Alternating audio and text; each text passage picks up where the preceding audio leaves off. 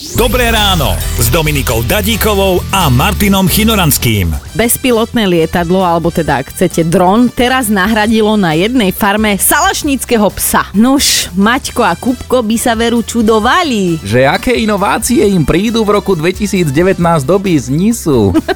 Ide do tuhého, maturantov dnes čakajú prvé písomky. Ale ty si zase mala výhodu v tých slohoch, lebo ty si mala rada slohy a na tie Prepačte No. mi teraz niekedy debilné témy. sa, sa nedalo ale veľa toho napísať. No, mne práve, že učiteľka už nechcela dávať papiere, že, že Dominika, ty už nepíš.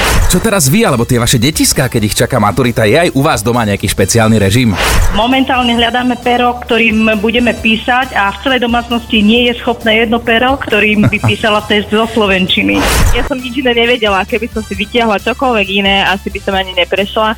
Verila som toho Shakespearea a stalo sa mi to. Ty, ty si nám, normálne, my sme teraz stichli No. obidva. Ja nemám k tomu čo povedať. pozeráme, pozeráme na seba s Dominikou, že čo?